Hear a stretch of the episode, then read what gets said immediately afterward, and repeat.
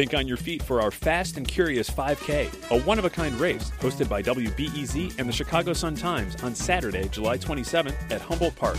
More info and early bird registration at wbez.org/events. I'm Justin Kaufmann, and this is Reset.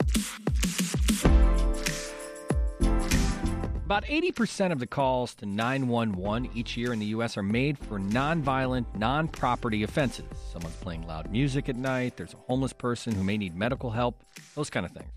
So there's a small but growing movement to redirect some of those non emergency calls to unarmed crisis workers, people who are specially trained to respond to mental health and other issues. Cities moving in that direction point to fatal police shootings where officers, often without proper crisis intervention training, fired their weapons while responding to a call somebody needed help. Whitebird Clinic in Eugene, Oregon has already been doing this kind of work for 30 years. And in cities, including Chicago, well, they're exploring this model. In just a bit, we'll hear from a Chicago alderman and someone from Oakland, California. But first, let's talk with Benjamin Brubaker. He's the clinic co coordinator at Whitebird Clinic in Eugene, Oregon. Ben, welcome to Reset. Thanks for having me. All right, so let's get right into this. It's called Cahoots, and tell me more about Cahoots. Cahoots uh, stands for Crisis Assistance Helping Out on the Streets. But it was also our agency's maybe tongue in cheek acronym um, describing the relationship that we had with our local public safety law enforcement, where we were going to work as an outside human service agency, uh, contracted though under the city's uh, public safety uh, Eugene Police Department. Uh, the program started about 30 years ago now, but we wanted a way of kind of um, being able to tie directly into the non-emergency emergency response lines and public safety actually approached us about an opportunity to do that. So we brought a model forward of a medic uh, emt or better and a crisis worker somebody with some three years plus mental health experience and that we would do some extensive training with internally. Uh, and that partner team would actually wear police radios, be dispatched mm-hmm. through the normal dispatch systems, and respond to calls that were non criminal in nature, um, stuff that had behavioral health, uh, substance abuse, intoxication, uh, mental health, maybe even just uh, you know a, a, momentary crisis that somebody might be experiencing, uh, and go out and respond to those types of calls. Yeah, what kind of impact have you seen firsthand? Because you've been a crisis worker for over ten years years? It's hard to compare before after here locally uh, because we've been around for 30 years. Right. Um, but as far as my own individual experience with it, I would say that there's been many, many calls that I've been able to step into and handle that were really somebody just struggling with some kind of maybe ongoing behavioral health issue um, or maybe just intoxicated in public and just needing to get somewhere safe uh, and really have been able to then help get those people somewhere safe, deal with the issue, keep the community safe, um, but also then help tie that individual into existing services, um, service providers to really get them support to hopefully kind of better their situation. So tell us how it works because you're you're outfitted with a with a police radio and, and you have the ability to communicate. To, who makes the decision? You, is there a call comes in and says somebody's drunk on the curb? Do the police make the decision? That goes to you guys. Uh, uh, who, mm-hmm. How does that yeah. work? So the the dispatcher ultimately is, is uh, working off a dispatch protocol, and we work closely with law enforcement to refine and develop that protocol over time, and frequently refer back to it um, to help make sure that things are that we're responding uh, appropriately. Additionally, because our teams are on the police radio, we'll hear, hear calls come in for services, and we might be familiar with an address or an individual, mm. and we will sometimes even tap into that call and say, "Hey, would you like us to stage for that?" Or, "Hey, you know, we wouldn't mind handling." Handling that if you would rather us maybe go. And what we hear from our law enforcement partners here locally is that they kind of consider us a force multiplier. It allows them to really focus on the work and, and the stuff that they're out there to do, the stuff that's more criminal in nature in protecting and serving the community. Uh, additionally, we hear from law enforcement all across the country. They're tired of being the de facto mm-hmm. mental health response and picking up the places where our overall uh, funding structure, society in general, is, is letting people kind of fall through the cracks, and it all kind of falls on our first responders. Yeah, absolutely. Absolutely. That's one of the things that is at the core of the defund the police movement. That may not be the words that you want to use, but the idea of reallocating funds uh, to social services agencies and changing the way that we respond to, to calls and to crime. What's the training like for crisis workers? Uh, we estimate that it's around 500 hours total um, because we have not only internal classes that we send people through to kind of um, help you know imbue them with our kind of communication approaches philosophy Um, but also, we do more specific classes on police radio, on specific kinds of issues like self harm or suicidality.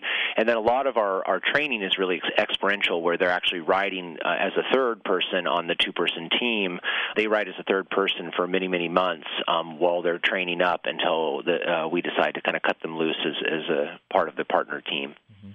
What's the cost to run Cahoots? I mean, really, at the end of the day, and I don't know if anyone who's listening to this uh, program right now is like, oh, I wonder what the budget line item is, but what does it take to, to run a program like this, especially when we're talking about uh, reallocating funds?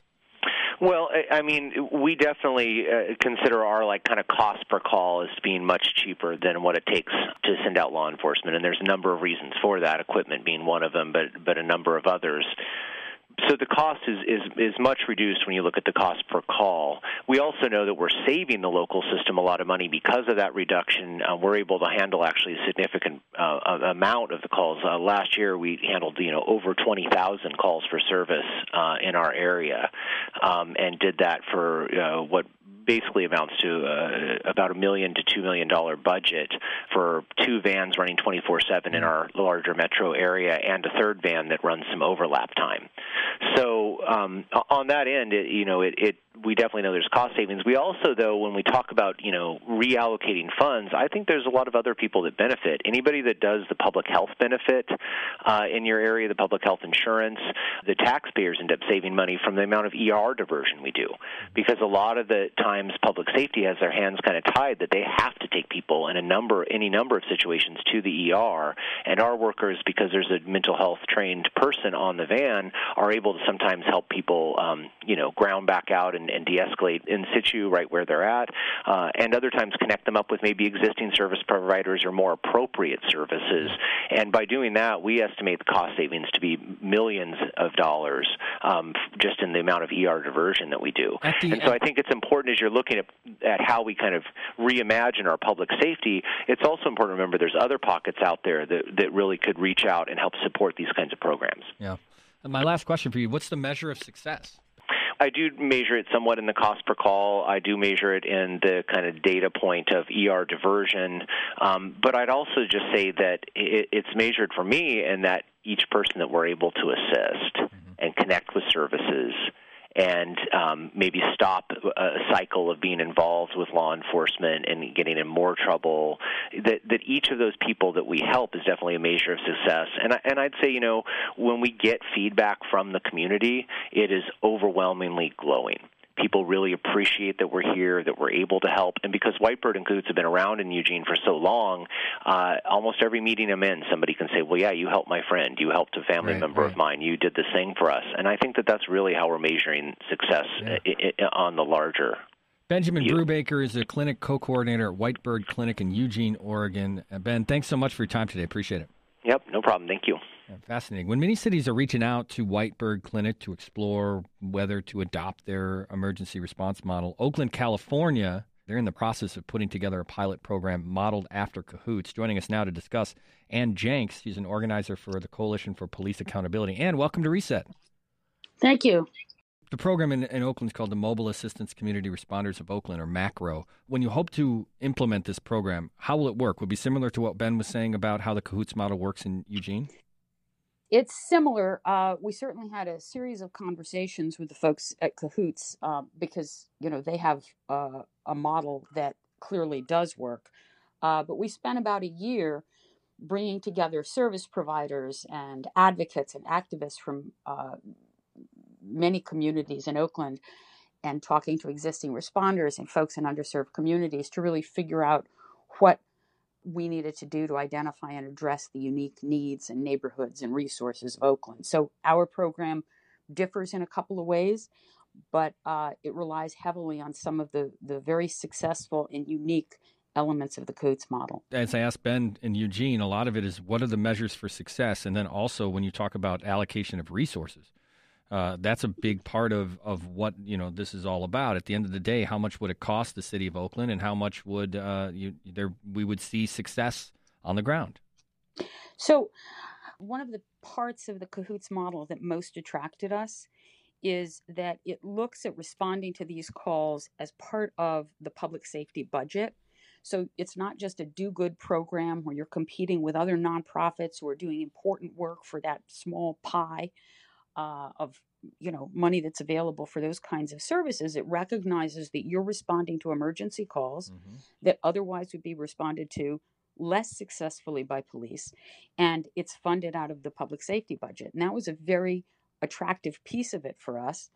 Along, obviously, in terms of the success, it's ensuring an appropriate response for our residents who are having a wide range of reasons that they're calling dispatch, uh, well beyond um, well beyond just mental health calls, as as Benjamin mentioned, um, and also when it's appropriate, facilitating the connection to services. Because one of the things that we has really been laid bare in COVID is that many of our residents have tremendous challenges in accessing both mental health care and in healthcare in general. And one of the things that Cahoots has really shown us as a as a fascinating model is they really help people get those services if it's giving them a ride, figuring out what to do with their dog while they're getting services.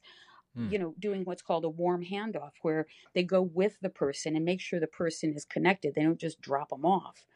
You asked what you what are kind of the measures of success the measures of success are going to be a more appropriate response to these calls and doing it uh, in a more appropriate way than, than the police are currently doing it. Right.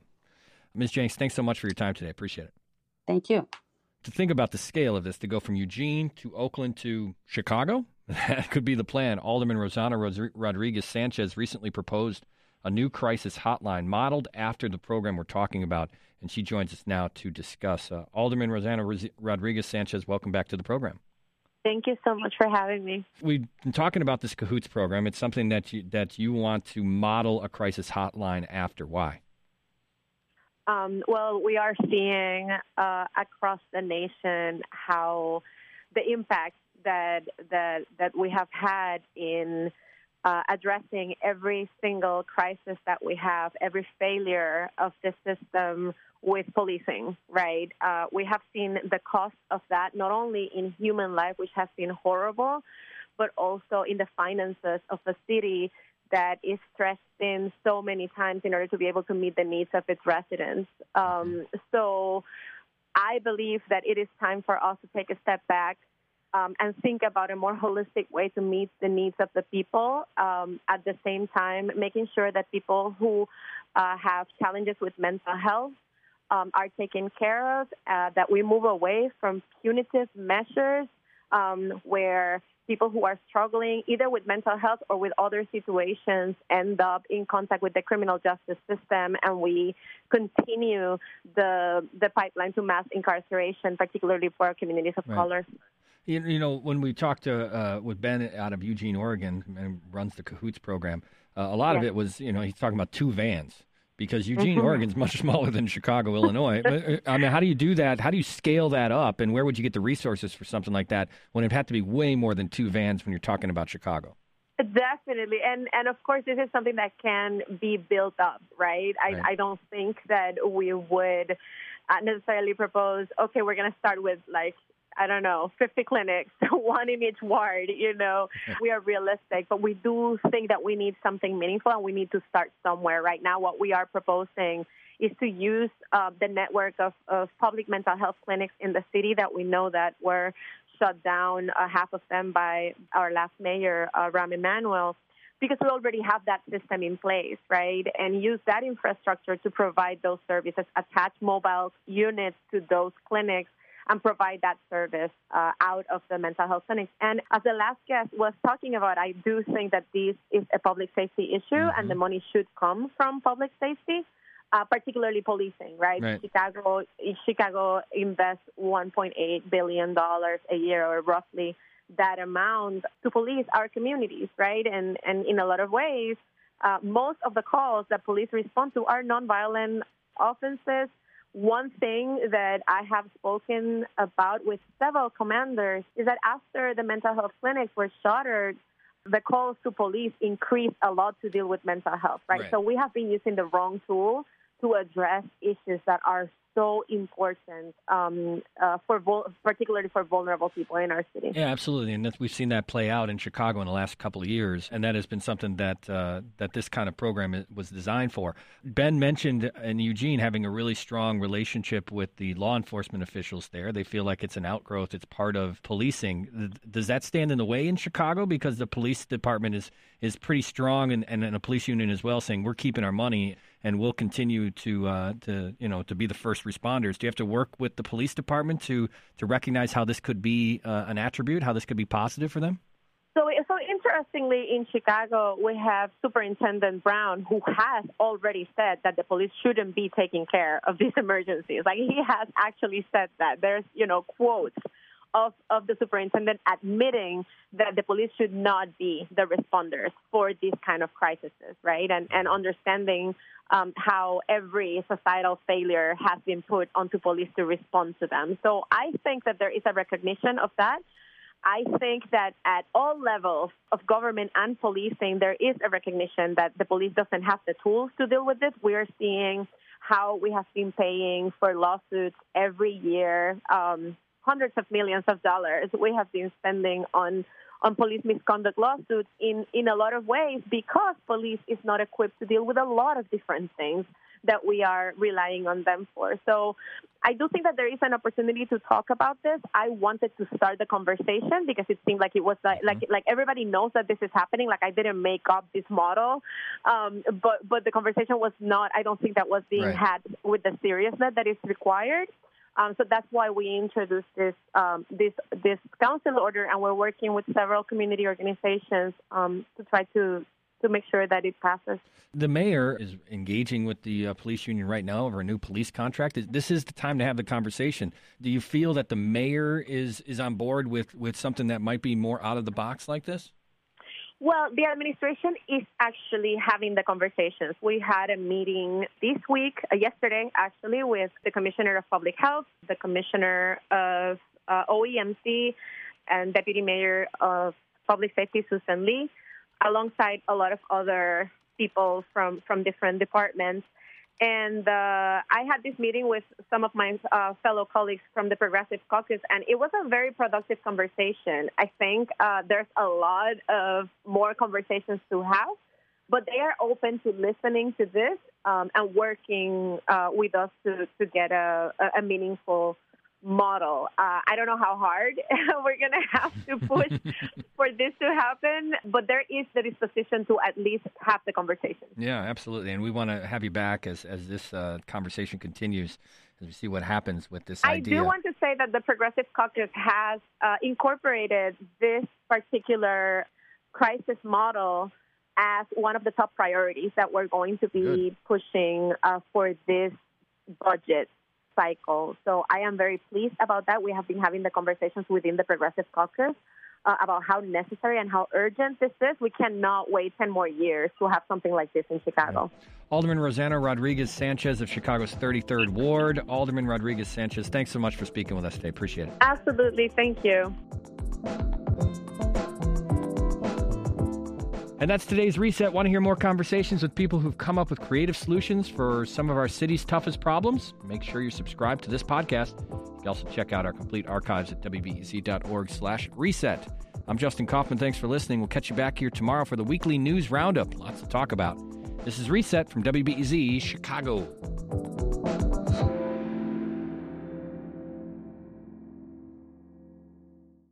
Thanks for listening to the news live on WBEZ and NPR. The WBEZ stream sounds great in the kitchen on your smart speaker and anywhere on the WBEZ app. Listen every day.